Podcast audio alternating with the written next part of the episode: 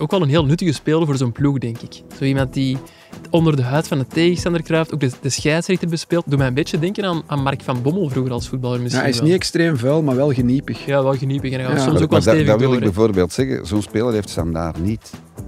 Als Nee, je dat het is over, waar. kwa- over kwaliteit hebt en zo. Dus, en, en dan vind ik dat het verschil tussen Anderlecht en standaard eh, gisteren veel groter had moeten zijn.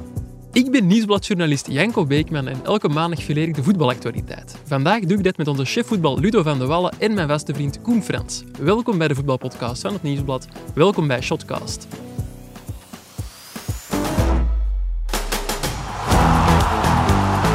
Kuipers met de kans en mooi afgemaakt. Daar is hij,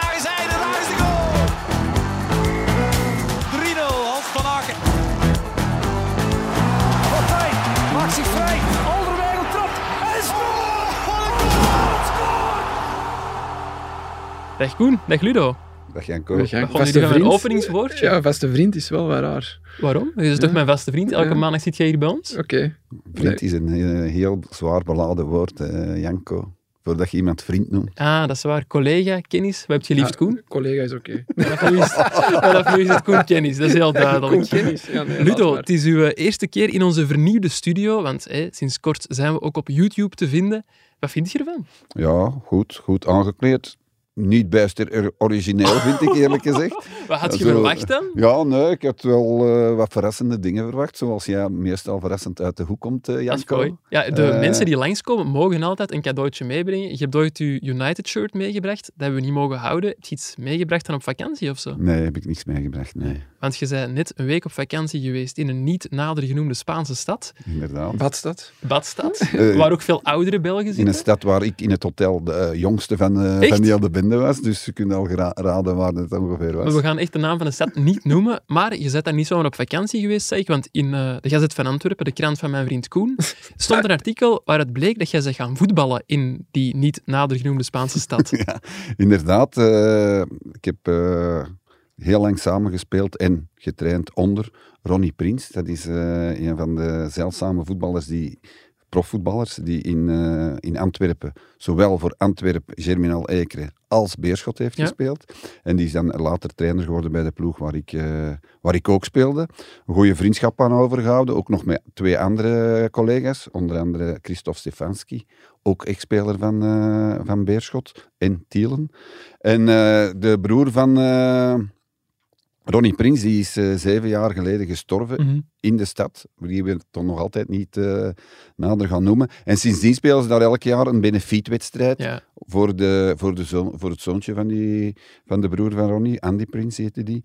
En eh, op die manier is het voor mij nog, was het nog nooit gelukt om mee te gaan, gaan voetballen, omdat het dan altijd in de week van de Champions League was. Ja. Deze keer was dat niet het geval en daarom zijn wij toch met z'n eh, vieren naar daar getrokken en het was heel, eh, we hebben ons goed geamuseerd. Is er ook gevoetbald op Champions League niveau in die niet nader Oh, genoemde nee, Spaanse nee, stad? Het was, het was dramatisch, eerlijk Echt? gezegd. Maar jij ja. persoonlijk dan? Ja, of heel de ploeg? Ik, Ah, ik oké. was, ik had het fabuleuze idee om de dagen daarvoor echt elke dag drie, vijf kilometer te gaan lopen. Stijf. Waardoor ik inderdaad, Ja. toen ik op het veld stond, eh, niet meer vooruit geraakte. Hoe moeten we ons dat dan voorstellen? Is het dan gewoon ja, wandelen in de middencirkel dat je hebt gedaan? Of? Nee, ik moest dan beginnen nog als, eerst als linkse bak. Nee, Oeh, kent je dat? De Eh, chef voetbal van het nieuwsblad op linksback. Ja, inderdaad. Ik mocht niet centraal spelen, hoewel dat dan mijn, mijn beste positie is. En het dan direct beginnen mokken tegen de coach ook? Of hoe nee, gaat dan? nee, Nee. ik heb me neergelegd omdat ik daar toch eh, sowieso niet een van de uitblinkers zou geweest zijn. Ja, het zijn wel Want echt- het was echt wel met echt eh goede voetballers.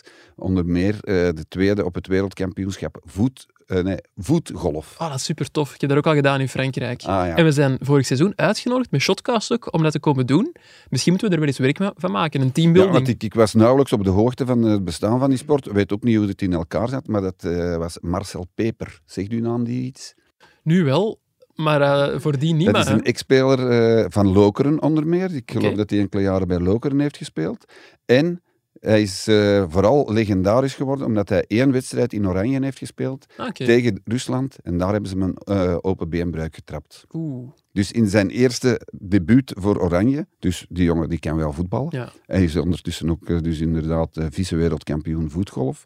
En eh, dus ja, die, daarom vooral kent iedereen hem in Nederland. En daarom dacht ik dat eh, voetbalkenners zoals jullie eh, misschien ook zouden kennen. Maar, Maar dan snap ik wel dat je je kon neerleggen dat je links en back stond. Dat Ja. je met dat soort mensen samenspeelt. Ja, en misschien even uitleggen. eh voetgolf, dat is dus niet met eten, maar dat is golf met een voetbal eigenlijk. Ja. Daar komt het op neer. Ja. Voor de mensen die het niet zouden En ik snappen. vroeg hem, ik zeg, ik heb daar eigenlijk nog niet veel van gehoord in België. Maar blijkbaar zijn er in België toch ook wel enkele terreinen om dat, te- Ja. om dat te doen. Ik We zullen dat eens gaan doen. Die als het een, beter eh, weer is. Een club in het Antwerpse, dat weet ik. Dat zei hij. Goed, die mogen ons altijd opnieuw een berichtje Maar sturen het en is dan wel, komen ik we plezier wel een leuke bezigheid voor een ex-prof. Want Ja, hij zit in Argentinië, hij, reist eigenlijk heel de wereld rond om, eh, om daar mee aan eh, Voetgolf. voetgolf te doen. Goed, dan stel ik voor dat wij nu de Jupiler Pro League gaan rondreizen.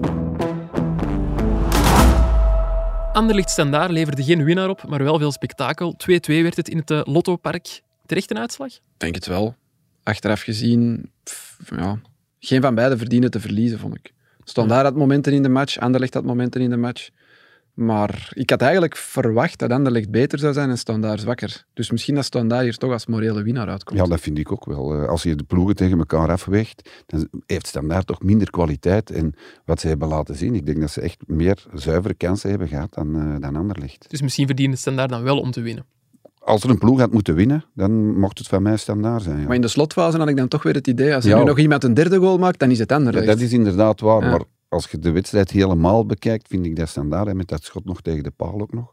Dus ik vond eh Standaard echt wel verrassend goed. Ja, het is misschien, zoals Koen ook wel zegt, een morele overwinning voor Standaard, want ze hebben het in die uitwedstrijden, zeker tegen topclubs, al heel vaak moeilijk gehad de voorbije weken.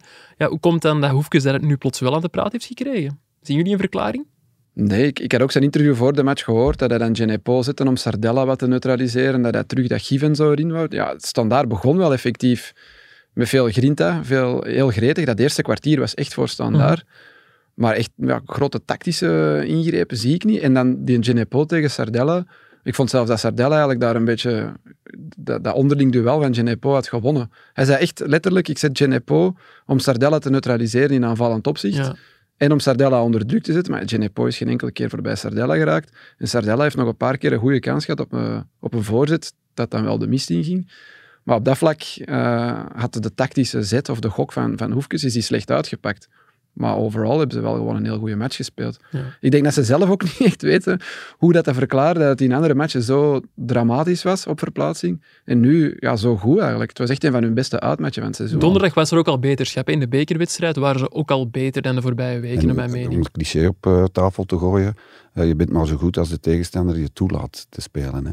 Dus ik denk dat Anderlecht ook wel wat eh, minder was dan eh, tijdens de bekerwedstrijd bijvoorbeeld en de laatste weken. Ja. Brian Riemer die had het over eh, de counters van Standaard. En blijkbaar was Karel Hoefkes daar niet tevreden mee op de persconferentie. Verraste mij ook niet totaal, want Ludo had na de vorige wedstrijd Standaard Anderlecht al gezegd dat die twee dat niet supergoed marcheerden. Nee, nee, nee. Ik had toen ook al het gevoel, dat heb ik toen ook gezegd, denk ik, dat Karel Hoefkes graag een andere mening heeft dan Brian Riemer en die ook graag uh, tentoonspreidt. Dat, dat gevoel had ik toen. Uh, hij had er echt plezier in om uh, Brian Riemer tegen te spreken. En dat was nu niet anders. Nee, van waar zou dat komen? Dat vraag ik mij dan ook wel af. Is dat dan omdat Riemer misschien in zijn ogen te positief is, te veel... Nou, misschien is dat dus ooit eens geweest, een incident tijdens een wedstrijd. Ja. op die manier, hè, dat, dat, er, allee, dat ze elkaar zo... En dat op een of andere manier Hoefkes daar dan een beeld van krijgt van Brian Riemer, dat hij denkt van, ja goed, Uh, ik ga hem wat pesten. Allee, ja, ik denk dat het zo een beetje meer zo niet wat meer is. ook niet. Nee, ik denk dat niet. Ik, ik vond het ook niet correct om te zeggen dat Standaard counterde. Of dat het nee, counter... net heel hoge druk eigenlijk. Ja, het is niet eens in, ingraven. Riemer zo na de wedstrijd, ik, je weet nooit wat je ermee aan moet. Ofwel is hij super positief, want ik vond hem nu gisteren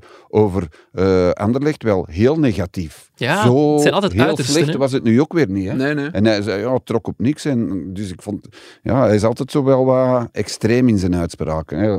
Waar we het meest over hebben, is dat hij altijd extreem positief is.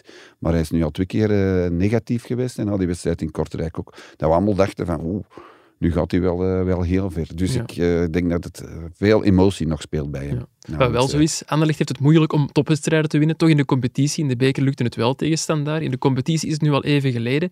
Zien jullie daar een verklaring voor? Ja, ik moet dat uh, nuanceren, want ik, krijg, uh, ik heb een mail binnengekregen. Ik ga de eh, naam van de man niet noemen, omdat ik daar de toestemming niet toe heb. Maar die heeft, me, die heeft dat eh, ontkracht. En er zijn twee ploegen die minder punten hebben eh, dan, dan Anderlecht tegen toppers. Goed, hij telt standaard er niet bij. Dus hij vindt standaard geen topper niet meer.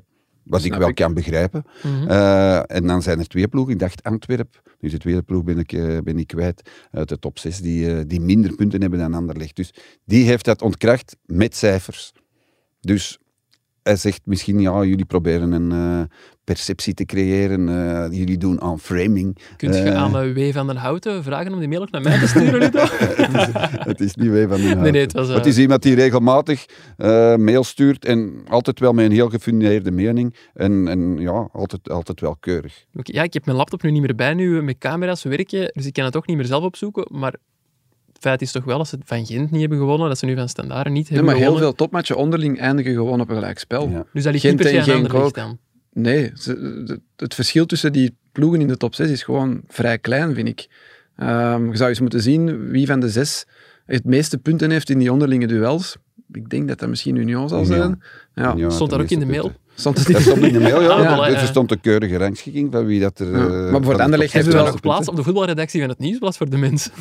Nee, maar ik vind, eh, ik vind altijd interessante mails dat hij stuurt. Ik ben er de helft van de tijd uiteraard niet mee eens. Maar, maar, maar het, het is altijd wel gefundeerd wat hij, wat hij vertelt. Antwoord je op alle mails van lezers? Nee, als er, ik heb dat al eens gezegd, denk Mhm. ik. Als er eh, scheldwoorden in staan en eh, jullie kennen er niks van en wat weet ik allemaal. En als het echt heel supporter getint is, ja, dan, eh, dan, dan, dan antwoord ik daar meestal niet op. Dan, ik denk van, ja, dit heeft toch geen zin. Eh, maar als het, eh, zoals deze mails, die, die die persoon altijd stuurt, dan antwoord ik daar wel op. En soms zelfs heel uitgebreid. Een pennenvriend. Wat vinden jullie van Thomas Delaney bij Anderlecht?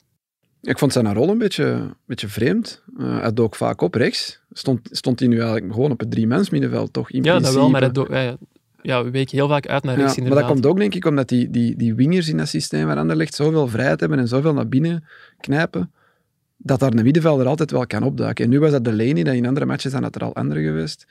Maar ze hebben daar niet echt van geprofiteerd, vond ik. Eh, hij stond vaak vrij, te molenwieken Mhm. aan de tweede paal. En ja, ik ben hier. En, en eh Genepo wist ook niet goed, ja, moet ik dan Sardella? Wat doet in Delaney hier? Maar ze hebben daar niet echt gebruik van gemaakt, Anderlecht. Het past in de, in de filosofie van Riemer. Hè. Overal altijd, altijd een overtal Hmm. creëren, maar nu heeft Anderlecht daar geen gebruik van gemaakt. Nee, ook wel een heel nuttige speler voor zo'n ploeg, denk ik. Zo iemand die onder de huid van de tegenstander kruipt, ook de, de scheidsrechter bespeelt. Doet mij een beetje denken aan, aan Mark van Bommel vroeger als voetballer Ja, misschien hij is wel. niet extreem vuil, maar wel geniepig. Ja, wel geniepig. En hij gaat Ja. soms Maar- ook wel maar dat- stevig dat wil ik bijvoorbeeld zeggen. Zo'n speler heeft standaard niet. Als Nee, je het over, waar. kwa- over kwaliteit hebt en zo. Dus, en, en dan vind ik dat het verschil tussen Anderlecht en Standaard eh, gisteren veel groter had moeten zijn. Ja, ook wel pijnlijk voor een club als Anderlecht, die grasmat. Hij was daarmee aan de hand. Ja, want ik zei daarnet, Sardella, een paar slechte voorzetten, maar die allerlaatste voorzitter, er kwam een herhaling. En net als hem die bal wil trappen in één tijd, voor het doel springt hij 20 centimeter op. Dus ja, dat is wel, dat is wel schandelijk voor een ploeg als Anderlecht. dat je grasmat, zoals, en het heeft nog niet eens... Het heeft veel geregend al dit seizoen, Mhm. maar het heeft nog niet veel gevroren of zo. Het, het is nog niet extreem weer geweest. Misschien is dat de reden dat Casper Schmeichel zo weinig duikt, dat hij de grasmat niet nog verder wil beschadigen. Nee, maar René van der Rijken heeft, Heeft dat genuanceerd dat? Want dat wilde ik aan jullie vragen. Van, vinden jullie die kritiek terecht, die ja, vooral van supporters komt, en wij lachen er ook wel eens mee? Ja, moet je dan duiken als je toch weet dat je niet meer eh, het ziet er soms gevaarlijk uit. Hè? Ja, het ziet er soms inderdaad een beetje luiachtig uit, Ja. maar, maar ik denk niet dat je Casper Schmeichel, die doelpunten die hij tegenkrijgt, dat je hem al veel kunt ver- vermijden. vermijden. Die- Eh, met. Denen, met Denemarken heeft hij er toch twee binnengelaten ik dacht van, hmm, hier had je toch meer kunnen doen. Dat heb ik niet gezien. Nee. Waar René van der Rijken zei, was dus misschien, om even te kaderen, dat uh, Schmeichel heel vaak heel goed anticipeert en daardoor ook ja, soms een stapje heeft gezet en niet meer moet duiken naar een bal. Een ervaren doelman zal dan ook zeggen, ik kijk de ballen buiten. En ik blijf gewoon staan en ik zie hem naast de paal gaan. Maar soms denk ik inderdaad van, ja nee, dat, dat had je nu toch niet kunnen weten dat hij ernaast vliegt. en je blijft gewoon staan. Misschien anticipeert hij wel te veel. Hè. Mhm. Eh, rekent hij te veel op zijn ervaring van ja, Ja. hij zou wel naar daar trappen. En dan blijkt dat plotseling niet het geval te zijn. Ik was gisteren aan het denken, wie van die ploeg van Standaard zou in de basis staan bij de ploeg van, van Anderlecht? Maar dan denk ik wel Bodaar. Standaard heeft wel een betere doelman dan Anderlecht. Verder is het moeilijk. Alzate misschien. Ja, ik zie verder niemand om eerlijk te zijn. Alzate zou je toch ook wel op dat middenveld kwijt kunnen. Ja, Maar dit middenveld van Anderlecht. Tot, Ja. tot, voor Maar kort, iets eruit of zo? Geen idee. tot voor kort vond ik Bocadi wel goed, maar die, die, die is nu, weggezakt, ja, die is hè? nu Ja. ook op de bank eh, beland. Begonnen, Want dat ja. vind ik ook wel een hele goede verdediger. Ja. Intrinsiek. Intrinsiek, inderdaad.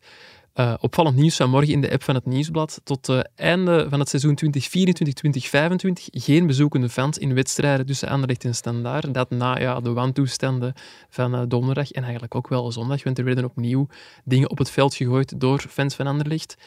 Wat vinden we daarvan? Een goede beslissing? Het is een beslissing die genomen is door de club zelf. Hè? Ik zal voor de eerste keer eh, in de, de geschiedenis van Shotcast juichen. Hoera, zeg ik dan. Juichen? Ja, ik vind het, eh, het moet gedaan zijn met die supporters. Rellen altijd. En, en dat iedereen dat maar normaal vindt. Ik vind het, eh, vind het een heel goede een heel goeie ingreep. En ik weet niet of dat eh, de mensen de column van onze columnist Nico Dijkshoorn hebben gelezen zaterdag. Dat was de nagel op de kop. Eh, en ook een manier om het te stoppen. Het moet vanuit het voetbal zelf komen. We moeten niet meer rekenen op politie of zo. Wat ik, die, mensen, die mensen verwijt ik niks.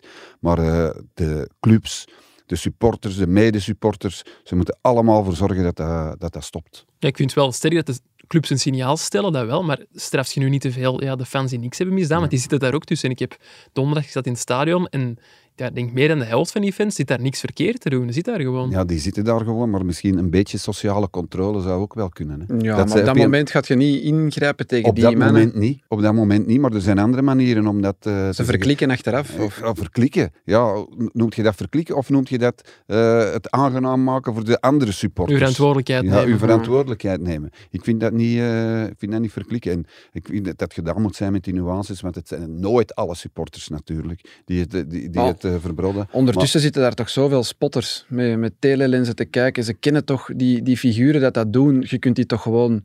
Je kunt die toch gewoon er individueel uitpikken. Ik weet nu niet hoeveel het er waren. Hè. Een tiental, Ik heb niet zelf geteld, maar ik veronderstel dat de mensen van de politie en van de club zelf dat ook wel zullen weten. Want ik zit dan regelmatig op Antwerpen of Beerschot en dan staan ze echt op... Ze weten waar dat die mannen zitten die iets gaan mispeuteren. Maar ja, maar Ze dan- staan daar met, met gigantische lenzen op te kijken. Je kunt die allemaal individueel eruit halen. Je kunt zelfs de kosten op hen verhalen in plaats van op de club, want dat die clubs er altijd voor moeten opdraaien. Oké, wat, wat kan een club doen? Dat is geen strafrechterlijke in- instelling. Hè. Die, die, die kunnen de politie helpen en zeggen, ja, die en die en die. Pas op, vaak kan die clubs daar misschien niet in helpen, omdat ze schrik hebben van hun eigen supporters. Op welk vlak dan? Waarom ze er schrik van? Ja, ik denk dat die mensen van de harde kern eh, ook wel wat durven dreigen. Zeker op staan daar richting bestuur en zo, van eh, we weten nu wonen. En, Maar en- zijn wij nu ja. niet ver heen dat wij dit normaal vinden en dat de politie en, en, en dat moeten oplossen? Ja, maar ik vind dat absoluut je niet gaat normaal. naar een voetbalwedstrijd en je begint daar de boel af te breken. Allee, ik, wij vinden dat blijkbaar al normaal en de politie moet dat dan maar oplossen. Ik was vorig, vorig jaar was ik eens naar een wedstrijd gegaan, eh, Union in de play-offs was het nog, en ik zag daar tien combi's staan met, met pakweg 100 politieagenten. En ik dacht, my god, wij zitten, ik ga hier naar een voetbalwedstrijd op Union en wij zitten, wij, belastingbetalers, zitten hier te betalen voor, voor, voor, voor 100 politieagenten om te zien of er niks gebeurt. Vinden wij dat nu echt normaal? Ik denk dat niemand dat normaal vindt. Het is, nu is gewoon de vraag, hoe, hoe los je het op en wie pakt je, wie pakt je daarvoor aan? Vanuit Dat- het voetbal moet het komen, zoals Nico Dijkshoorn, eh, die, die soms wel sarcastisch en ironisch Ja. uit de hoek kan komen, maar nu een heel serieus stuk heeft geschreven waarin hij zich heel boos maakt. Ik vond dat terecht. Als, als ze zeggen van ja, de- als de club zelf zeggen, ja jongens, jullie komen er niet meer in. En dat is even door de zure appel bijten, hè. maar dan gaat dat veel verminderen. Zoals ze nu doen. Ik eh, feliciteer uh, Anderle- Anderlecht en Standaard voor het initiatief dat ze nemen. Geen uitsupporters niet meer. En trouwens, uitsupporters, waarom hebben ze nog nodig? Standaard speelt gelijk zonder uitsu- Ja, ze waren uitsupporters. beter, ze waren En, beter eh, zonder toen ze er de supporters. donderdag waren, verloren ze. Dus Ik vind dat toch altijd moeilijk om, een, zoals Janko zegt, er zijn er altijd een deel bij. Eh, nu, bij uitsupporters is dat, is dat, zijn dat er minder, maar stel dat je dat doortrekt naar thuismatchen, een ploeg die het telkens uithangt op eigen veld, moet je dan ook in een leeg stadion spelen zonder supporters, dan straf je duizenden onschuldige supporters. ja, maar het is toch de enige manier, Koen, om het op te lossen. Hoor. Ja, of die individu- individuen sorry, er echt uithalen en die echt keihard straffen en nooit meer Dat is dan toelaten. ook nog eens werk voor de politie. De Pro League Dat- maakt zich sterk dat er nu een nieuw plan is. eh, ja, ik ben de naam vergeten ondertussen, maar waardoor dat er eh, makkelijker eh, stadionverboden kunnen worden uitge, uitge, of ja, worden uitgeroepen of uitgevaardigd. Eh, bedankt, Ludo.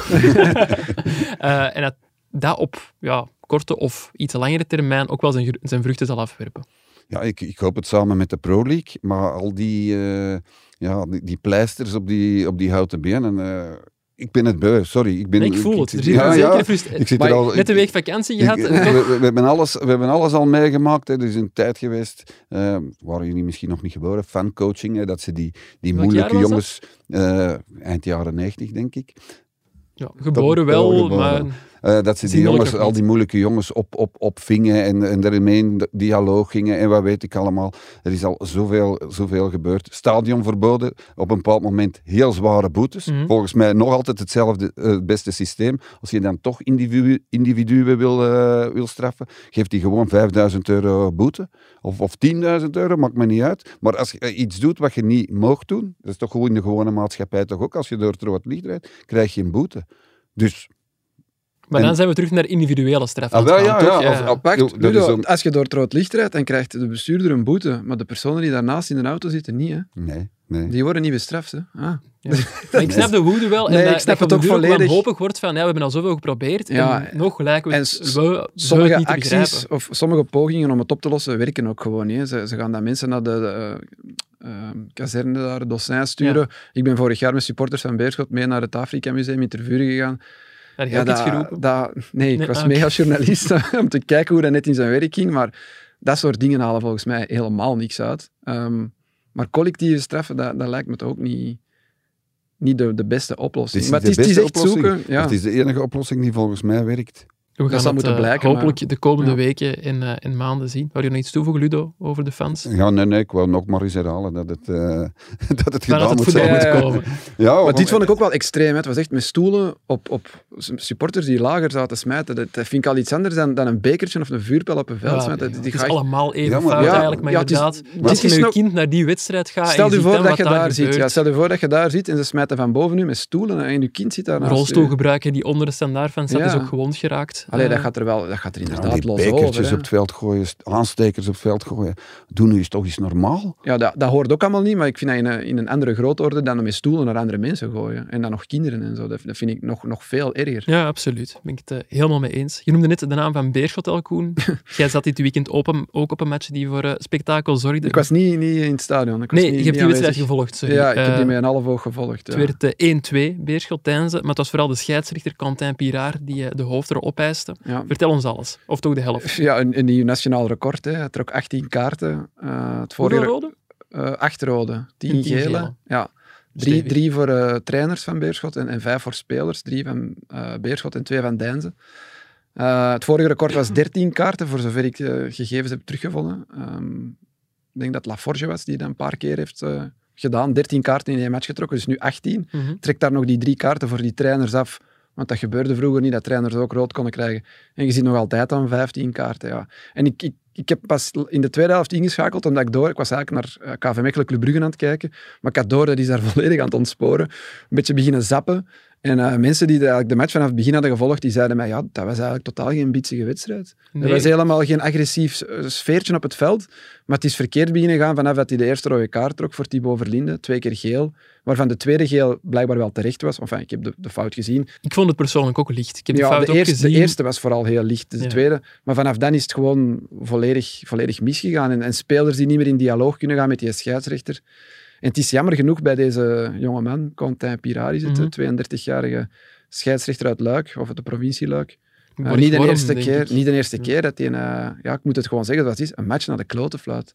Dat heeft hij gedaan. Ja, maar dat heeft Dat hij gedaan. woorden. Dat zijn vuile woorden, maar dat is gewoon exact wat daar is gebeurd in die wedstrijd. Vooral Want ook de zowel manier bij waarop hij de kaarten gaf. Het was wel met heel veel jaar, om het met een Antwerps woord Ja. te zeggen. Zowel bij Deinzen als bij Beerschot begrepen ze er niks van. Nee. Want Deinzen komt hier nu als winnaar uit die match. En de competitie is terug spannend, ja, Mhm. joepie. Maar beide, beide ploegen hadden zoiets van, wat is hier net gebeurd? Ja, ik wou eerst zeggen dat ik hem wel consequent vond, omdat de twee eerste rode kaarten voor de Beerschot kwamen er eigenlijk allebei, of de tweede gele kaart, kwamen Ja. er telkens na ja, een soort armbeweging.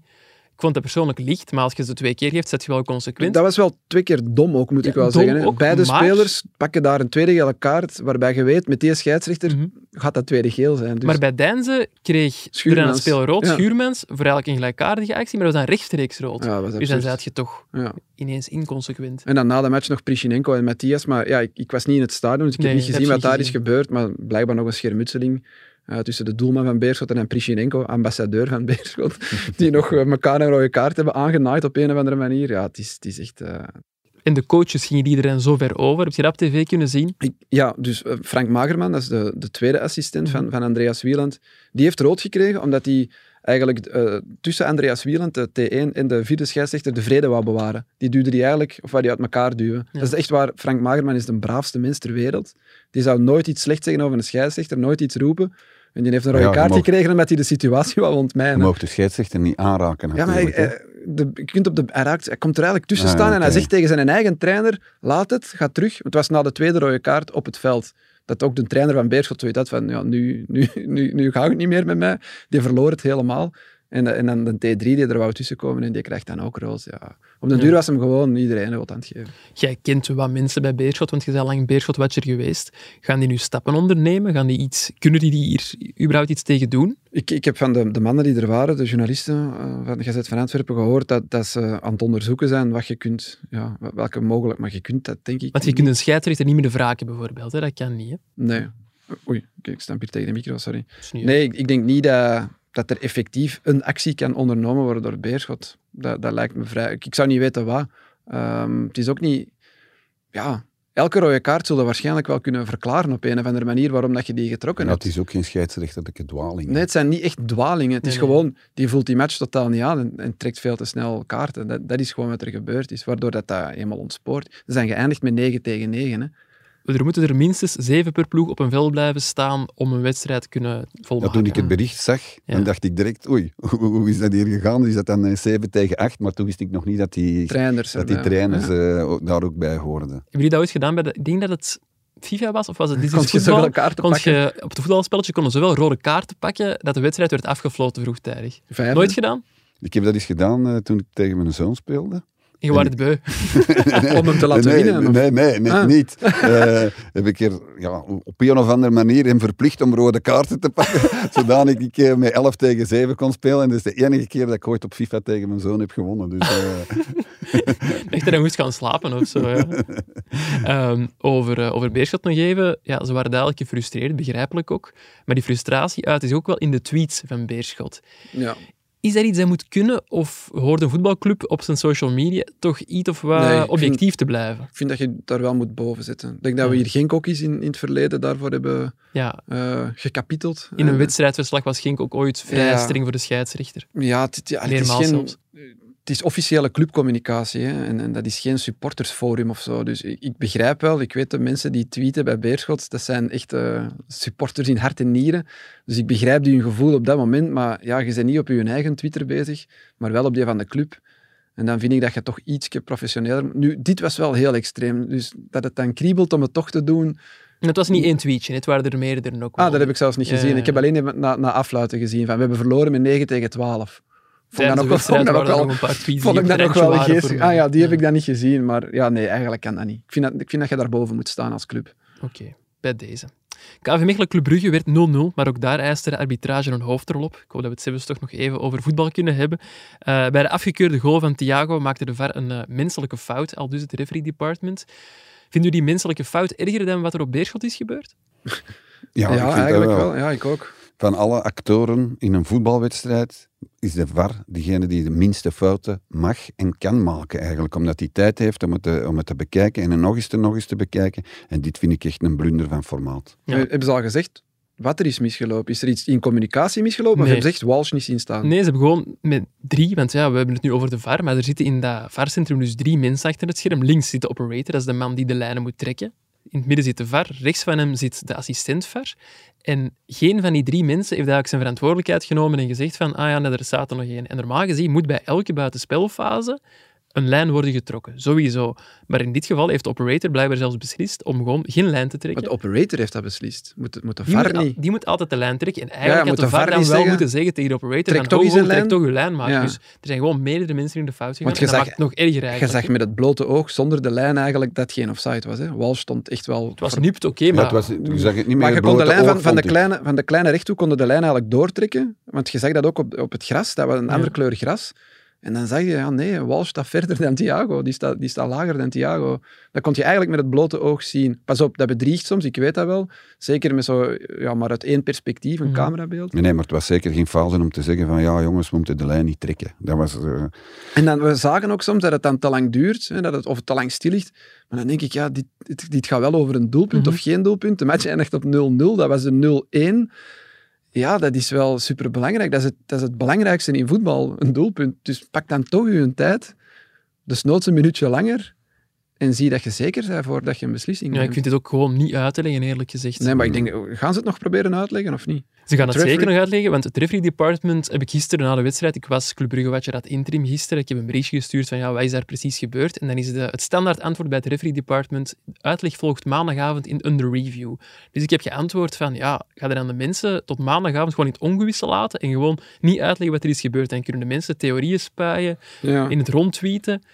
Een half uur later heb ik dan een antwoord gekregen. Ah ja, we gaan toch een tweet zetten. En dan is effectief de tweet gekomen van het referee department, waarin ze zeiden dat het om een menselijke fout ging. Collega's van het laatste nieuws hebben dan eh, naar buiten gebracht dat ze blijkbaar Sandy Walsh niet hebben zien staan. Ja, kan weinig anders geweest zijn. Ik krijg hier net een berichtje van onze eh, producer, zal ik hem noemen, Guillaume Mape, dat Club Brugge ook een eh, klacht indient bij het referee department voor wat er is gebeurd. En Maar vind ik, sorry, ik begrijp het eerlijk gezegd ja, oké, maar die klacht, wat gaat je daarmee bereiken? Die match gaat niet herspeeld worden of zo, hè?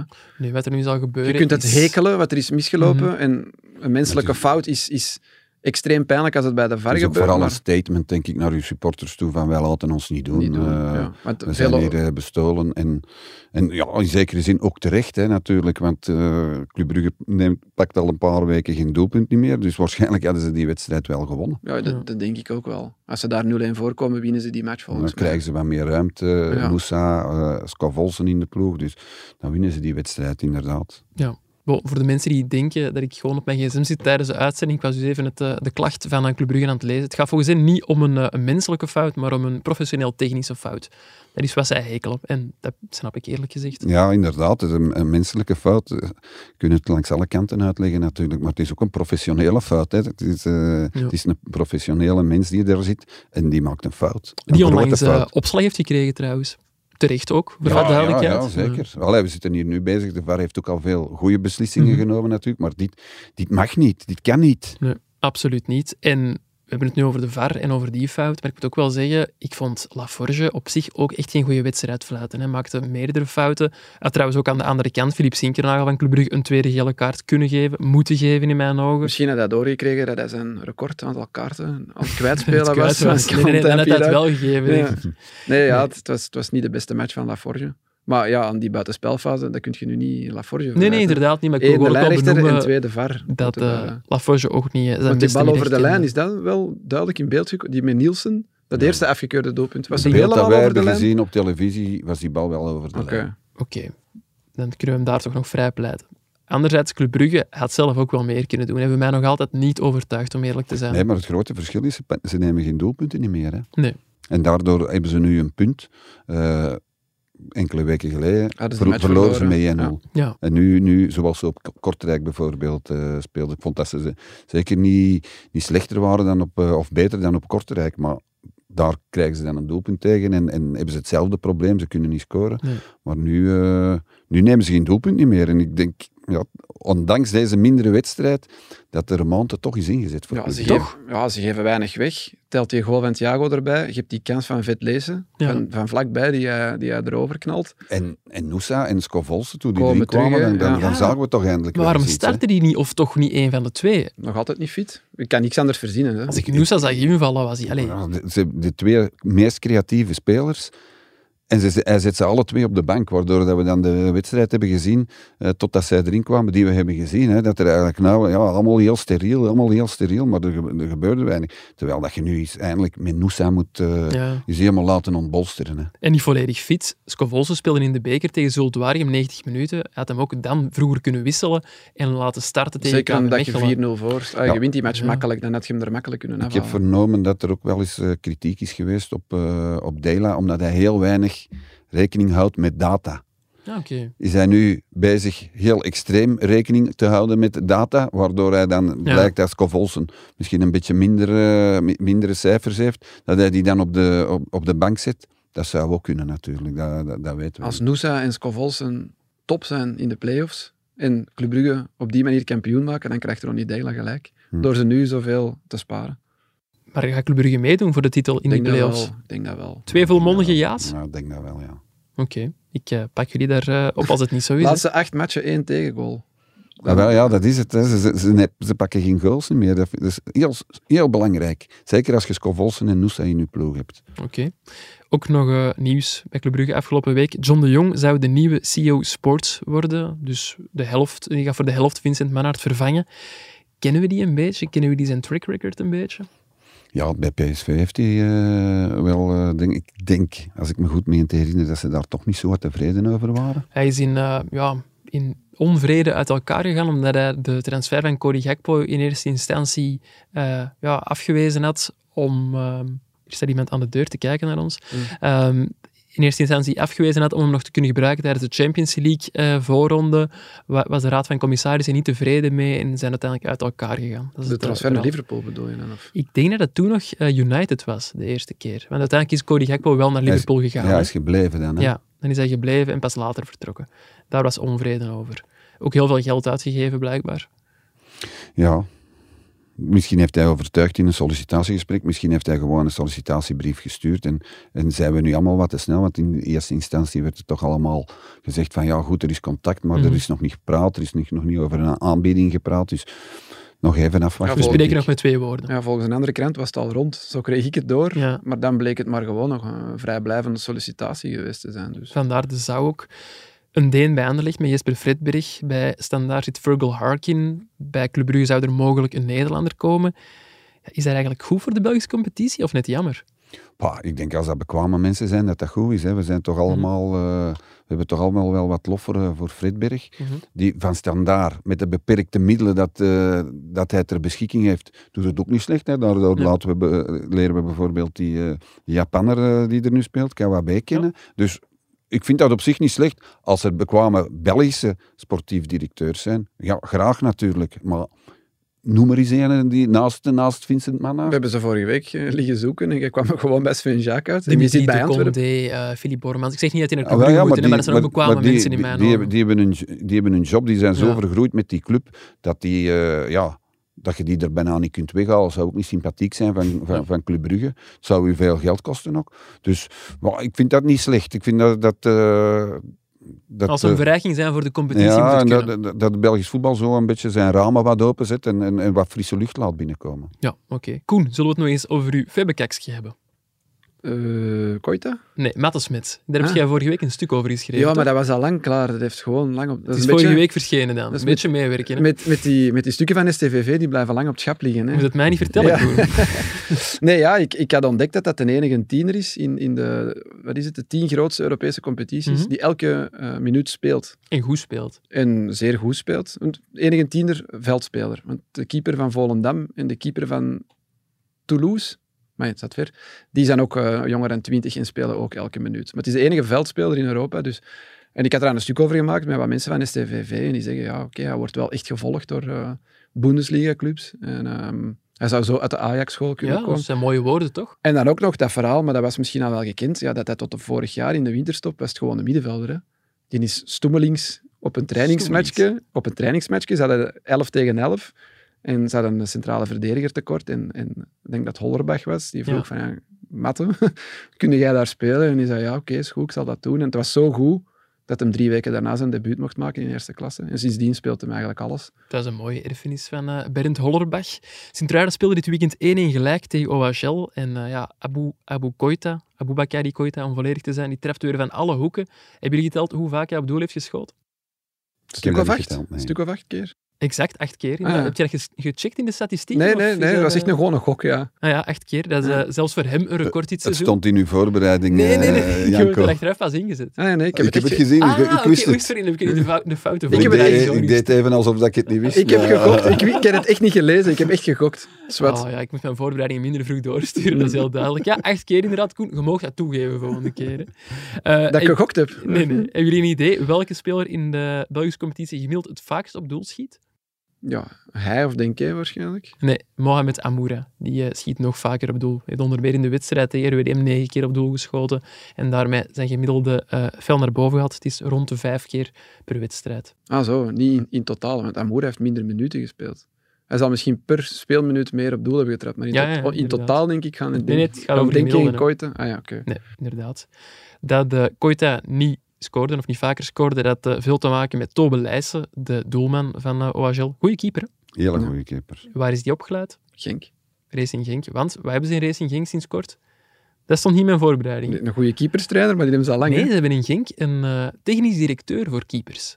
En die is er eigenlijk verantwoordelijk voor om een heel duidelijke visie uit te stippelen voor die doelmannen en wat die allemaal moeten kunnen, waar die moeten voldoen. En als je nu ja, gaat kijken in België hoeveel doelmannen dat er bij Genk zijn opgeleid, dat is best indrukwekkend, toch? Alleen Ja. al bij de nationale ploeg. Gaetan Koek, eh, Thibaut Courtois, Koen Kasteels, Maarten van de Voort. Bij de laatste interlandbreek was er bij elke nationale selectie, dus ook bij de jeugdselecties van België, een keeper van Genk bij. Dat is toch best straf. Dat, is, dat is wel redelijk gek, ja. En hoe komt dat hij in Tobe Leijzen niet is mogen blijven? Dat hij... Dat weet ik niet. Poorter was zeker. Maar dat is een vraag die ik mij ook wel heb gesteld, van je kunt wel heel hard inzetten op dat opleiden van doelmannen, maar uiteindelijk kan er maar ene in uw eerste elftal geraken, en die staat er wel voor tien jaar in vaak. Allee, niet altijd in Op het het geval moment van dat Courtois kwam, zat Kasteels eigenlijk gevangen. Hè? En, en, Ja. en In puur een qua, qua businessmodel is het eigenlijk ook een beetje vreemd. Want keepers, daar wordt nooit zoveel geld voor betaald natuurlijk. Als voor een goede Nee, nee, spits dat, of dat een vond ik goede ook vreemd. Je zou ook harder, want dat is iets wat we in België ook missen op dit moment. Een opvolger voor Romelu Lukaku. Goede linksbacks missen we ook. Misschien moet een ploeg daar eens wat meer op inzetten. Ja, maar goed, allee, laat ons nu niet aanmoedigen Nee, nee. dat alles rond, eh, rond geld draait. Eh, het is misschien wel sympathiek van, eh, van Genk dat ze, dat ze daarop inzetten. Hebben jullie trouwens de reactie van eh Sint-Truiden-speler Rijn van Helden gezien na de wedstrijd? Was ook wel mooi, vond ik. Ja, was wel Ze vroegen hem naar de prestatie van, eh van Tobe Leijs en hij zei, ja, en Terrestini is een van mijn beste vrienden. En eh, ja, ik moet hem nu een tijdje niet meer zien na deze wedstrijd. Nee, maar eh, dat is natuurlijk het voorbeeld. Ik denk dat het Stef Wijnands was, Limburger. Ja, uit de buurt- Sint-Truiden, uit de buurt sympathisant, van. Sint-Truiden, Ja. dat hij dat allemaal weet. En Ja. zo kan je natuurlijk wel tot een tof interview komen. Wat hij ook met Tobe Leijsen dan heeft gedaan, natuurlijk. En ook wel, ik had het er juist op de vergadering ook gezegd, ik heb het gevoel dat er heel veel jonge Belgen het goed doen op dit moment in onze competitie, om ja, Van Helden en Leijsen niet te noemen. Ergens is dat ook wel fijn, ik heb daar toch altijd iets meer binding mee met die jongens dan met, en ze zijn een welkom als ze kwaliteit brengen, maar dan met sommige buitenlanders. Dat vind ik er ook wel. Het Ja, zijn wel. leukere interviews. Al was het maar voor die interviews, inderdaad. Ze kennen elkaar. eh, ja, dat is, dat is veel plezanter natuurlijk. Absoluut. We zitten trouwens met een eh, primeur in onze Fantasy Pro League mini-competitie. De eerste vrouwelijke winnaar hebben we te pakken. Dat is eh, Nathalie van Tillo. Die heeft speeldag 17 gewonnen samen met Nedis de Klerk. Wel best ironisch, want Nathalie, haar ploegnaam was eh Era FC, maar er stonden maar twee Antwerp-spelers in de ploeg. Ja, Je mocht er ook maximum drie. drie, denk ik. Ja. Ja, dat er dan toch drie kunnen kiezen. Ik had trouwens uit Tove Leijzen knap gedaan, maar ik had Koita kapitein in mijn fantasyploeg. Dus ja, ik heb die wel vervloekt zaterdagavond als ik naar die match aan het zien was. Want die pakte werkelijk alles. Koita heeft echt goed op doel getrapt. Ja, er waren echt goede paal, schoten bij hem. lat, hard, van Maar ver, van dichtbij. reddingen. ja. Ja, Vooral die allerlaatste was echt je hebt soms van die wedstrijden waar dat de keeper dan wordt, enorm wordt geloofd. Maar als je dan die reddingen bekijkt, zijn dat eigenlijk Ja. allemaal ballen die hij moest hebben. Maar dat was nu niet het geval. Hij heeft Nee. er een stuk of drie, vier Die kobbel uitgehaald. van Van Helden, dat hem onder de lat Ja, maar ook, ook dat schot van, van De Koita op laatste een bepaald moment. ja. Ja, dat, was, dat was ook fantastisch gepakt. Over goede doelmannen gesproken, ik vond Arno Bodaar eh, tegen Anderlecht ook wel heel straf de tweede helft. Hè. Hij had ook Eh, nog bijna die penalty gepakt. hè. Ja. Dat is Ja, heel, ja, heel Arno straf geweest. heeft een beetje een probleem met zijn uitstraling. Is het hij een- een hij lijkt niet zo heel groot zo. En ja, allee, ik ben... Niks weet- slecht over Davy Roef Nee, niks slecht ja. over Davy Roef, maar Arno, Arno Bodaar natuurlijk nu wel zeggen, is wel beter Ah, dan. Oef. Ik dat- omgekeerd zou je zeggen. Ehm, over uitblinkers gesproken, hebben jullie al gestemd voor de Gouden Schoen? Ik heb eh, mijn stemformulier vorige week ingevuld. Ja, dat ook aan mij laten zien al, dus ik wist Ja. het eigenlijk al. Ludo, jij al Nee, ik heb gestemd? nog niet gestemd. Is dat een bewuste keuze omdat je wilt wachten tot eind december? Ja, ik wil er eens rustig over nadenken. eh, en dat kon niet, want nu heb ik, ja, dat was dan na die wedstrijd van Jan Vertongen. En, oh ja, Jan Vertongen op nummer 1. Maar ik denk, ja, ik ga Janko nu toch zich eens, laten vangen. Nee, ja, Ja, anders kan nu toch eens op oh, rustig, halen? bekijken. Ik heb uw stemmen er ook bij gehaald. Ah ja, oké. Ja, ik- ma- mag ik het al zeggen? Want ik Van heb eigenlijk een beetje spijt dat ik zo vroeg heb gestemd, want er wordt Voilà. nog een maand gevoetbald en Maar tot wanneer mocht je stemmen? tot eind december. En het probleem bij mij is, als ik nu niet zou gestemd hebben, zou ik ja, het te lang uitgesteld hebben en het dan misschien vergeten zijn. En dat zou ik ook jammer vinden. Maar dat vergeet je niet, want je komt zoveel op het voetbal dat je Dat is daar ook waar. iedere Ik kom keer uit een nog zo- voetbalstadion. Bon, ik stel voor dat we dan alleen de stemmen van Koen overlopen. Ja, ik, Koen, ik vind vertel dat eens, wat was erg. uw top 3? Ik denk dat ik eh, Puertas op één heb gezet. Klopt. Vertongen toch op twee. Ja, klopt. En dan eh, Abu, Abu Bakari Koita op drie. Inderdaad. Uw mening, Ludo? Ja, volledig terecht. Dat zijn ook de, de namen waar ik aan denk. Oei, dan heb ik een fout gemaakt in mijn top 3. Ja, ja, Hij had Alder- Toby Al- Alderweireld. Ja, Alderwereld kan daar ook bij. ik Hè. heb Toby Ik heb wel Alderweireld op. 1 gezet, Cameron Puertas op 2 en Jan Vertongen op 3. Ja, Toby Alderwereld op één is vooral omdat je het hem gunt, denk ik. Die, die Inderdaad. schoen. Maar ik denk dat hij En- die punten niet meer nodig heeft nu Nee, om, hem- heeft om hij hem niet te. Ah, wel, maar ik hoor altijd dat er in de eerste ronde veel minder gestemd wordt dan in de Dat tweede. is juist. En ik vind ergens dat er eigenlijk op basis van heel de, ja- de jaargang, allee, of heel het kalenderjaar, dat er niet met anderen die gouden Nee, schoen nee, zou verdienen. maar er zou gaat ook geen discussie zijn. Nee, maar hij gaat, hij gaat die punten ook niet nodig hebben. Het is heel sympathiek van jou, Janko, maar hij gaat die punten niet nodig hebben. Nee, maar ik moet er wel bij zeggen, Alderweireld speelt ook wel gewoon een Ja, zeer degelijke heenronde nu. Het is Heel veel Anderlecht-fans wijzen nu naar Jan Vertongen, die van ons dus ook punten heeft gekregen, al dan niet terecht. Maar als we gaan kijken naar de statistieken en de data, wat we zelfs nog gaan doen, ik heb nog een klein quizje voor jullie voorbereid. Dan komt Alderweireld er weer als beste. Alderweireld er met kop en schouder- schouders boven Vertongen uit. Er zijn ook andere verdedigers die ook beter doen dan Jan Vertongen trouwens. Koulibaly, Koulibaly onder meer, eh McAllister van Union, Watanabe van AA Gent. Matte Smit. Nee. Net niet, sorry Koen. Maar die heb ik ook... hier- de- de- Wel, ik stel voor dat we Ja. anders ook even de andere categorieën Ah ja, doe overlopen, maar, ja. dat we hier toch Ik zitten. word hier helemaal exposed. Ja, ik wil ook alleen Nee, mijn nee, eh, doe maar, stemmen doe maar. overlopen. Op wie heb jij gestemd bij belofte van het jaar, Koen? Zeg eens. Sowieso El Canoes 1. El Canoes op 1, Ja, Vermeeren vermoed ik. op 2 Ja, en Matte Smit. hè. en uiteraard Matta Smits op 3. Ik heb ook Arthur Vermeeren op 1, Bilal El Canoes op 2 en ook iemand van Sint-Truiden op 3. Een idee wie jullie dan? Steurkes. Steukers, inderdaad, Jerne Ja. Steukers. Bij de doelmannen, aan wie heb jij daar punten gegeven? Hier vond ik een hele moeilijke. Mhm. Eh, ik heb Jean Buté nog in de top 3 gezet. Gewoon puur omdat Antwerpen de meeste clean sheets heeft. Maar eigenlijk speelt hij niet op het niveau van vorig jaar. Maar die staat niet op 1, hè. die staat op 2, op denk ik. 2 bij u, hè? Warleson van Cercle Brugge. Vind ik eigenlijk de beste keeper tot nu toe. Ik heb die ook op 1 Keeper. gezet. Sorry, Ludo. Keeper. Ik heb Warleson ook op 1 gezet, hè? En, en op 3 moet ik al eens gaan graven. Ah nee, ja, De Fournie. De Fournier heb je op 3 gezet. Ja, omdat ik die... Ja, Beetje scorebordjournalistiek, hè, Ludo? ja, volgens mij heeft hij de Nee, meeste ja. tegengoals. Maar ik vind dat hij een Die altijd... twee penalties ook wel, denk ik, dat meespeelt tegen Antwerpen. Dat speelt wel mee in mijn gedacht. Maar bijvoorbeeld nu, die verliezen 4-0 op eh, Gent. Maar ik vond die eigenlijk een goede matchkeeper. Maar ja, die speelt gewoon bij een ploeg die veel tegengoals pakt. Ja. Nu, Maarten van der Voort is toch ook niet zo slecht bezig. Wel, ik heb op 1 Warleson, 2 Maarten van de Voort en op 3 Arno Bodaar. Ja, Bodaar, na die match van gisteren, dacht ik... Toen moet had ik misschien ook iemand op 3 moeten... Maarten van der Voort, ja, ik zit met die, met die foutjes bij de belofte in mijn hoofd. Bij de belofte Ja. van de Rode Duivels. Daarom heb ik zoiets van, ja, oké. De coaches dan, er is onze top 3 bijna identiek opnieuw. Op 1 bij Koen Alexander Blessin, op 2 Miron Muzelic en op 3 Brian Riemer. Ik heb op 1 ook eh, Alexander Blessin, op 2 Miron Muzelic en op 3 Hein van Azenbroek. Omdat ik vind dat Agent toch wel het leukste voetbal in de competitie brengt en dat verdient voor mij ook punten. Ja, ik wil mij nu al excuseren bij Hein van Azenbroek, dat ik niet op hem gestemd heb. Lijkt me terecht. Maar hij is wel Eh, genomineerd voor de Raymond Goed als trofee ook, denk ik. Ja. Wil Stil, Hein van Azenbroek en de derde... Wouter Franke. Wouter. Franke, ja. Beste Belg in het buitenland hebben we ook dezelfde namen ingevuld. Op 1 Jeremy Doku, op 2 Johan Bakayoko en op 3 Lois Openda. En bij Doku moet ik erbij zeggen, want die heeft eigenlijk best weinig gespeeld bij Manchester City, maar dat was zo goed. Want ik denk dat Bakayoko en Openda meer, Ja, Eh, meer minuten. meer minuten en, en bij meer doelpunten betrokken waren bij hun clubs. Maar die minuten of die wedstrijden van Doku bij Manchester City en bij de Rode Duivels, Ja, spraken tot de Ja, verbeelding. waren Moeten zo we goed daar dat ook je halfjaarlijks stemmen? Ja, Ja, hè, denk ik. Hè? Ja. Dus Maar kijk, in de ik- eerste ronde zal het dan Kevin De Bruyne en eh Ja. Courtois Ja, nog geweest zijn waarschijnlijk. Ja. Maar in die nevencategorieën weet ik eigenlijk al bijna niet meer wie ik heb gestemd in juni. Coach van, ja, ik Ik vermoed zelf van moeten opzoeken. We moeten Ja. er binnenkort eh, mailen naar Ludo, want wij publiceren er altijd in de krant allee, toch onze stemmen voor eh, de Gouden Ja, maar Schoen. Koen ook. Hè. Koen hoort Ja. er ook bij. Hè. Koen Oh, hoort erbij. dankjewel. Wauw. Ik mag hem geen vriend noemen, maar hij hoort er wel bij. Ik het. Ik eh, verwees net naar de data en de statistieken. En dat bedoel ik de index van Wisecout. Dat is het databureau waar wij bij het Nieuwsblad mee samenwerken. En die houden een rangschikking bij per positie op basis van de data en de statistieken. Je hebt daar al eens gevraagd. Ik heb daar al eens gevraagd, maar de mensen die nieuw zijn, moet ik dat nog eens uitleggen, hè, Koen? Oké. Dat is podcast, hè. Sorry. Eh, en ik ga nu bij jullie eh, even polsen of jullie een idee hebben wie er per positie op één staat. De beste doelman, volgens de data Ja, dat, was, dat was Dupé vorige keer. Dat was Dupé, maar die heeft niet meer veel gekiept sindsdien. Ah ja. Bodaar? Bodaar niet. Hè. Bodaar heeft er zes binnen gekregen tegen, tegen Antwerpen. Dus eh, zeg ik eh Maurice. Het is Botaar. De... De beste centrale verdediger. Heb, heb je twee doorgespeeld Nee, nee, op nee, Koen, of ik weet echt van niks. Nee, niks nee. van niks. Ja, Alderweireld heb je al gezegd. Ja, inderdaad. Toby Ja. Ja, Alderweireld ik denk, op ik denk Toby Alderweireld. Puntje voor de, beste, de beste back. Eh, Links Ik of zal rechts? Ludo eens laten beginnen deze keer. Hè. Nee, liefst niet. Eh, het beste, gewoon eh, Ge- back, back. links links, links, links of rechts. Ja, ik denk dat ik het wel weet. Ja, zeg het dan maar, Koen. Maar ik laat Ludo eerst. zeggen. Nee, zeg maar Koen. Munoz? ik had al bijna geknikt. Ik denk Munoz ook, ja. Eh, even, even herinneren, een paar weken geleden heb ik al de loftrompet over Ja, Munoz dat is waar. eh, Ludo heeft er geen data en statistieken Nee, voor ik- nodig. het is gewoon buikgevoel. De beste aanvallende middenvelder? Ludo? Goh, Janko overvalt me zo. Ik moet Ja, al die spelers nog eens... eh, Hans van Aken. Puertas?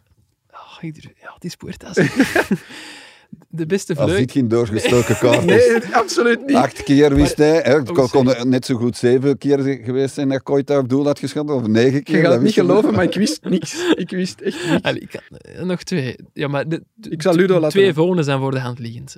Eh, de beste vleugelaanvaller? Ja, dat mag je zeker niet zeggen dat ze voor de hand liggend is. De Koita dan maar zeker. Koita, ja. Dan dacht ik het niet. En dan eh, de beste eh, aanvaller, diepe spits. Dolberg. Oef, eh, ja, omdat jij er juist met Amoura afkomt. Maar ik denk, denk je? Ik denk je het ook. Denk je. Inderdaad, ja, Kevin denk je. Eh, we kunnen dit stukje nog uit de podcast knippen, hè, Ludo. het is volgens mij is de verklaring dat, eh, dat is geen grap, dat Koen en ik eh, jonger zijn en heel hard naar zo ja, websites als Y-Scout en zo worden Dus een gezogen. beetje meer een houvast zoekt. Zo. Ja, Ja. we hebben nog geen... Eigenlijk wil eh, hem zeggen dat we minder van voetbal niet zoveel ervaring als Ludo van Ja, der Wallen. en we dat we die hebben, eh, data nodig hebben om data onze en statistieken nodig. dank je, Janko, om mij er terug bovenop te helpen. Ja, Koen, ik zeg het ook, maar hij moet mijn evaluatie nog doen in ja. januari. Een hele slimme move, Janko.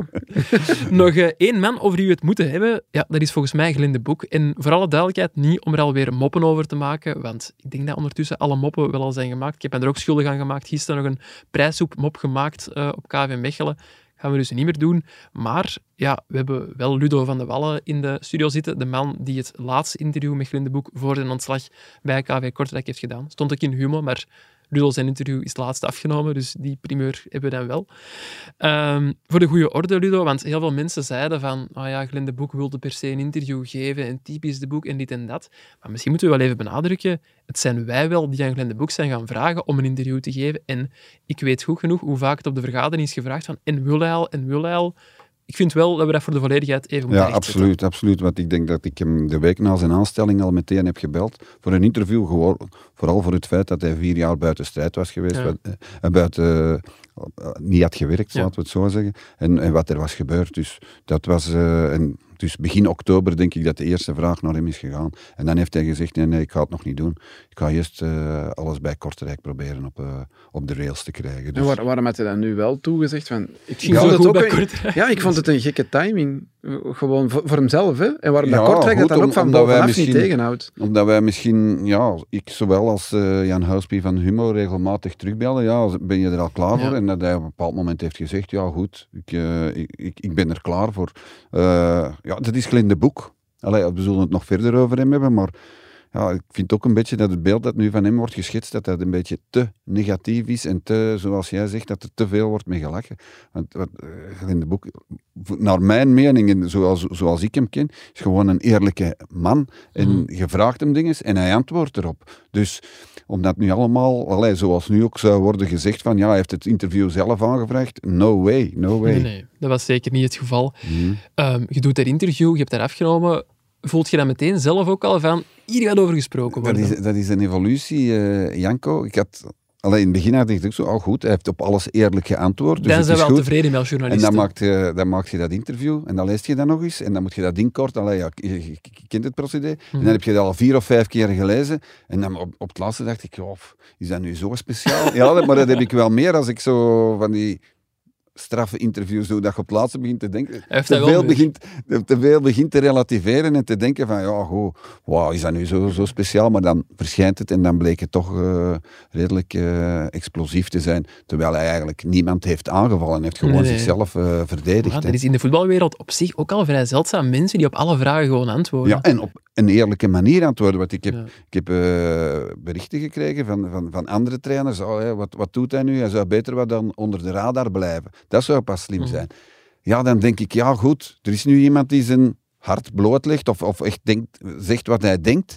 En, en, en dan is het niet goed. Dus ik vind dat wij als journalisten en ook het publiek eigenlijk moeten respecteren dat iemand zijn mening geeft en gewoon eerlijk antwoordt op de vragen die worden gesteld. Heb je hem achteraf nog gehoord? Na Ja, ja, ik heb hem achteraf nog eh, gehoord. en we hebben nog, allee, nog regelmatig gecommuniceerd, gebeld. eh, Heeft het interview invloed gehad op de beslissing van Kortrijk? Was dat een... Volgens mij niet. Allee, het, zal, het zal een samenloop van omstandigheden geweest zijn. Maar ik, ik denk dat niet als je verliest tegen RWDM in een beker met Kortrijk. Laat ons Mhm. nog eens even onderstrepen hoe slecht, hoe zwak Kortrijk is. Hoe voor een zwakke spelers kiezen. En je verliest in de vijf minuten, laatste vijf minuten tegen RWDM. Je krijgt nog twee kansen daarna die je gewoon verbrot. Moet je daarvoor een trainer af, eh, ontslaan? Nee, daarmee dat ik denk dat die dat interview ook... winnen. Nee, maar da- daarmee dat ik ook dacht dat dat, dat interview en dan die bekeruitschakeling samen hebben, toe, Misschien was het hebben wel toegeleid. in the hammer. Dat kan ook wel. Dat Ja. zou kunnen, ja.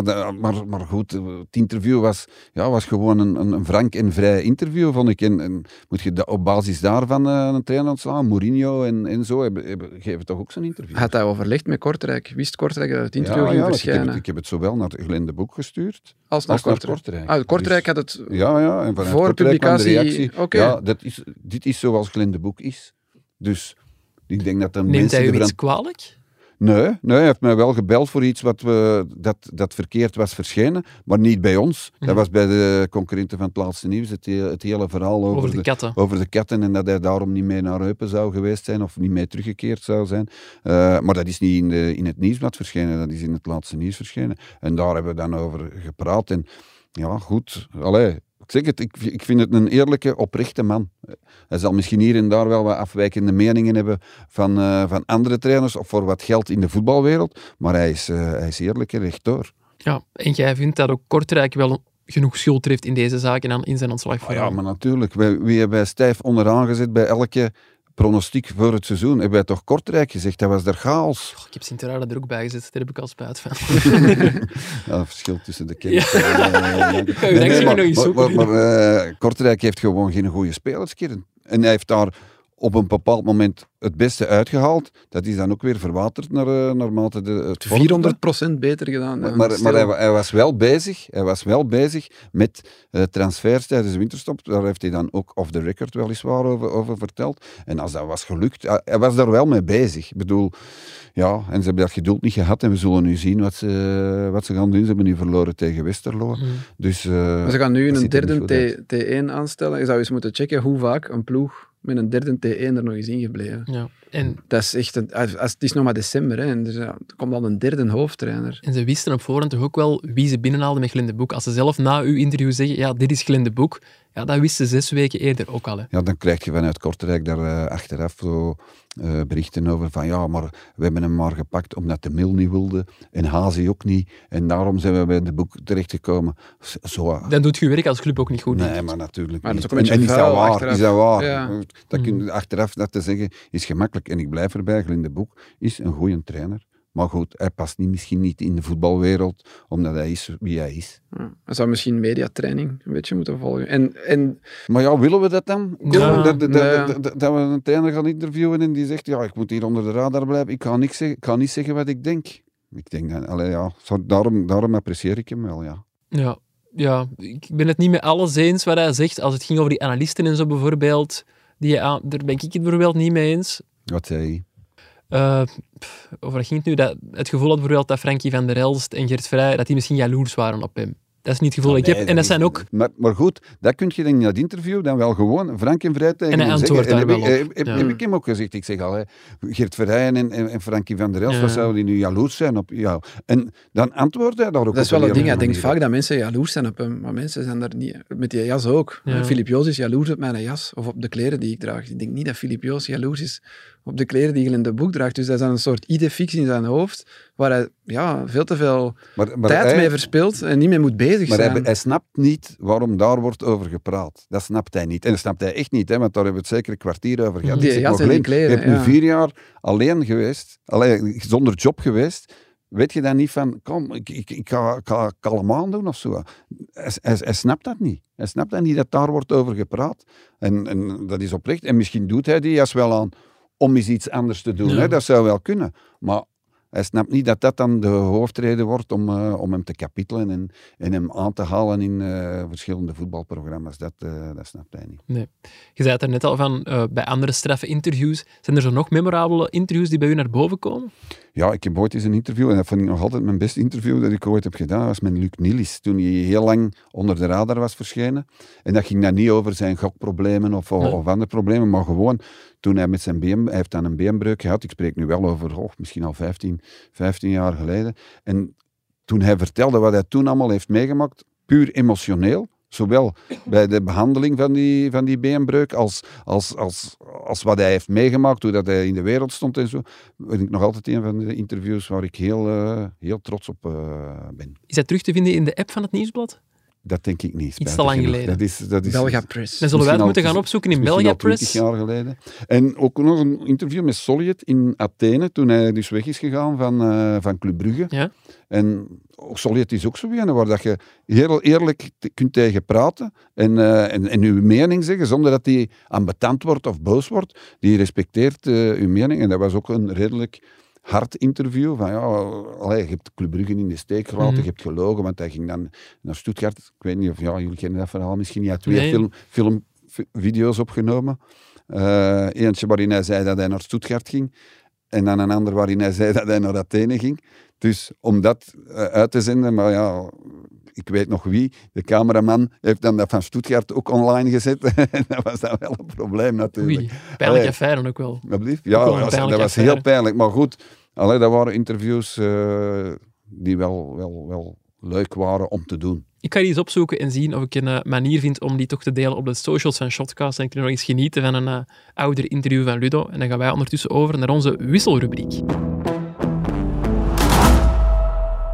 Koen, jij had nog een toevoeging voor eh, onze legendes in de lagere reeks, waar we wel weken naar op zoek gaan. Toch? Ik weet niet wel wie je bedoelt, nee. Kilian Overmeijer, die is toch, Ah, eh, ja. die is toch ook coach in de lagere reeks? Assenede, was het Assenede? Als jij het niet meer weet, zal ik ja, het heel nee, ik had snel het je eh, doorgestuurd opzoeken. dit weekend, maar ik dacht dat jij dat ging opschrijven en dat jij dat ging Koen, er staat zo vermelden. in die voorbereiding, ik kan er ook niet alles in zetten. Hè. Ja. Niemand leest die Ehm, voorbereiding. Maar ja, als je, Kilian Overmeijer is tegenwoordig trainer bij Assenede. Assenede, ah, voilà, kijk. het zou nu wel heel straf zijn, moest het niet Assenede geweest zijn, vind ik. Hoe zou het anders op Assenede komen? Ja, inderdaad. Dat dat standaard in uw hoofd zit, dat zou heel straf zijn. Ja, inderdaad. Ik heb hier ook nog een eh, toevoeging, toevoeging van luisteraar Bob van Kouwenberg. Die zegt dat eh, naast Stijn Huizigems er nog twee ex-eerste klassers bij FC Varenwinkel spelen. Namelijk ex-Lierse speler Stijn Janssens en Rocky Peters. Die wij kennen van eh, de wijnhandel in, in Westerlo. Westerlo, Daar zouden wij lekker gaan eten. Als er nog ploegen zijn die ons willen ontvangen, ze laten het maar weten. Eh, ze delen de kleedkamer met lokale Nele Beppe Piot. We zijn echt heel diep aan het afglijden, denk ik nu. Ja. En bij de veteranen van Hezerheide Schaffen zijn de gebroeders Patrick en Bruno Versavel nog steeds actief. Amai, Ah, serieus? die zijn wel al richting de 60, toch? Niet? Nee, Versavel? nee, Bruno Versavel is, is jonger. Ik ken ook mensen die dit weekend in een niet nader genoemde Spaanse stad zijn gaan voetballen. Maar En die de 60 Versavel- naderen, wou je Nee, nee, nee. Oh. Bruno was een hele goeie. Hè? Ja? Ja, ja, een oh, uitstekende speler. Van eh, voor mijn tijd. Dat zou bijvoorbeeld nu nog een rode duivel zijn. Ja? Ja. En met wie kunnen we die vergelijken? Om eh, de mensen een idee te geven, de jongere Ja, die luisteraars. speelde wel op de, op de linkerflank, maar had een enorm loopvermogen en was enorm sterk met de bal aan de voet. Iets dat we nu zouden kunnen gebruiken eigenlijk. Een type Olivier de Man, maar dan beter? Beter. Veel beter. beter. beter, beter. Ze zou inderdaad een goede linkse bak zijn. Oké. Als de mensen nog suggesties hebben voor onze legendes in de lagere reeksen, mogen ze dat laten weten op Instagram, Twitter of via shotcast.nieuwsblad.be. En dan gaan wij over naar onze afsluiter. Koen, je hebt een berichtje gekregen. Nee, Bruno Versavel is 56. Sorry, ik zei bijna 60. Dat is oneerbiedig voor iemand van 56. Ik ga daar niet op antwoorden. Ehm, Koen, Ludo, wat gaan jullie deze week nog doen? Eh, laatste match Champions League, hè? Uiteraard, ik ben daarbij. Het is eh, Ja. woensdag eh, Antwerp-Barcelona. Met Sven Jacques nog altijd, toch? Vermoed ik. Die heeft niet afgezegd, dus ik ga ervan uit dat wij die nog eh, altijd mogen ontvangen in zijn eigen stadion. En in En- principe mag ik eerder op de dag eh, naar PSV voor Saibari. Dat Oeh, met Ismail. Saibari. Ja. Je hebt dat nu mogelijk gejinxed in de aflevering. Mogelijk gejinxed, maar het is mij tweemaal bevestigd dat het... Dus die hebben 45 op 45 en spelen dinsdag nog voor rechtstreekse plaatsing in de Champions League tegen Arsenal. En Antwerpenaar, Ismail Saibari, Ja. Die eh, ja, is toch wel goed bezig daar. Antwerpenaar, Marokkaan en Spanjaard, als ik me niet vergis. Ja, hij kon voor drie eh, landen kiezen. Ja. Maar hij heeft Marokko gekozen. Is PSV al niet gekwalificeerd voor de volgende ronde? Denk het niet. Ik dacht het wel. Even Dat kijken. zouden we moeten opzoeken, dat zal Koen ondertussen doen. Ludo, wat ga jij doen? Ja, hetzelfde als jullie. eh, zeker Barcelona-Antwerpen bijwonen. En dan van het weekend eh, ook twee topwedstrijden. Hè. Ja. Met Antwerpen-Anderlecht en eh Club Brugge-Gent. Ja. Dus we vliegen er weer volledig in. Xavi is trainer bij Barcelona, die komt dus ook naar Antwerpen. Is dat iets waar je dan extra naar uitkijkt? Goh, ik moet zeggen, ik ben niet zo gecharmeerd door de trainer eh, Xavi.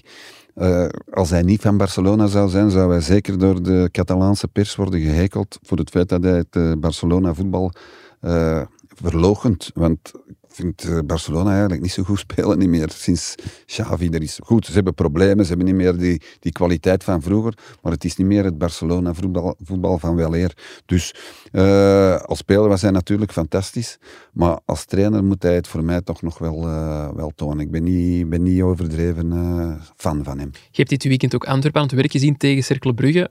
Is Barcelona te pakken door dit Antwerpen? Maar ik moet wel zeggen, de twee laatste wedstrijden dat ik van Antwerpen heb gezien, ik heb ook de wedstrijd tegen Charleroi gezien, de tweede helft, vond ik eigenlijk wel ongelooflijk sterk. Ja. Ik had, ik had eerlijk gezegd, ik dacht niet dat Antwerpen dat in zich had. Hoe dat zij daar tekeer gingen. En nu, eh, zaterdag ook nog eens op Cirkel Brugge, toch Cirkel Brugge, waar we al elke week de loftrompet Mhm. over laten schallen, vond ik ze eigenlijk ook wel heel goed. Dus ik heb de indruk dat, dat ze het hebben gevonden. Dus ik zie ze wel een puntje pakken tegen Barcelona, dat al gekwalificeerd is. En dat volgens mij maar één puntje nodig heeft om de groep te winnen. Dus ik zie dat wel gebeuren, ja. Ludo gelooft in een stunt. En ja, ik vond ze PSV, ook, ja, PSV is door. Ze hebben drie punten meer dan Lens, maar ze hebben de onderlinge resultaten 4 op 6 tegen Lens. Dus Lens kan er nog naast komen, maar niet overkomen. Ja, Dus als je nog iets moet weten, jongens. Ludo had gelijk. Dat En, iets met data te maken heeft. en Barça, ja, ik heb gisteren nog de tweede helft gezien tegen, tegen Girona. De verrassende leider nog altijd in, in Spanje. Ja, ze laten wel veel ruimte, moet ik zeggen. Ja, er ligt veel ruimte in de rug van die verdediging. Ze geven veel weg. En Lewandowski is niet in vorm. Nee, Dus die zal wel in de zak van Alderweireld. Ik ga dat niet jinxen nu, maar in principe moet, eh, moet een puntje wel, zeker ook met het idee dat Barça al geplaatst is, moet mogelijk zijn. Goed, we kijken er naar uit. Woensdagavond zijn wij er ook met een eh, nieuwe Shotcast Late Night. Hopelijk met Sven Jaak, maar sowieso met Koen en mezelf. En anders zal Ludo misschien eh, de grote schoenen van Sven Ja, ik Jaak vond het vorige week trouwens nogal kort door de bocht als Van Jacques naar Brugge zou gaan. Naar Club Brugge zou gaan. Dat vond ik Nee, dat is toen gesuggereerd in een stuk van een eh, collega. En daar hebben we het erover hebben gehad. Ah, oké. Ja. Ik dacht dat het zo was van, ja, hij is van Brugge, dus hij zal Nee, wel nee, nee. Het was eh, verschenen in een stuk van een collega en daarom hebben we erop de zijn doorgegaan. Oh, ik wil de collega ook voor de bus gooien, maar dat gaan we niet doen. hè. Goed, merci Ludo, merci Koen. Bedankt cameraman Seba en Elisabeth voor de montage. En aan de mensen bedankt om te luisteren en tot woensdag.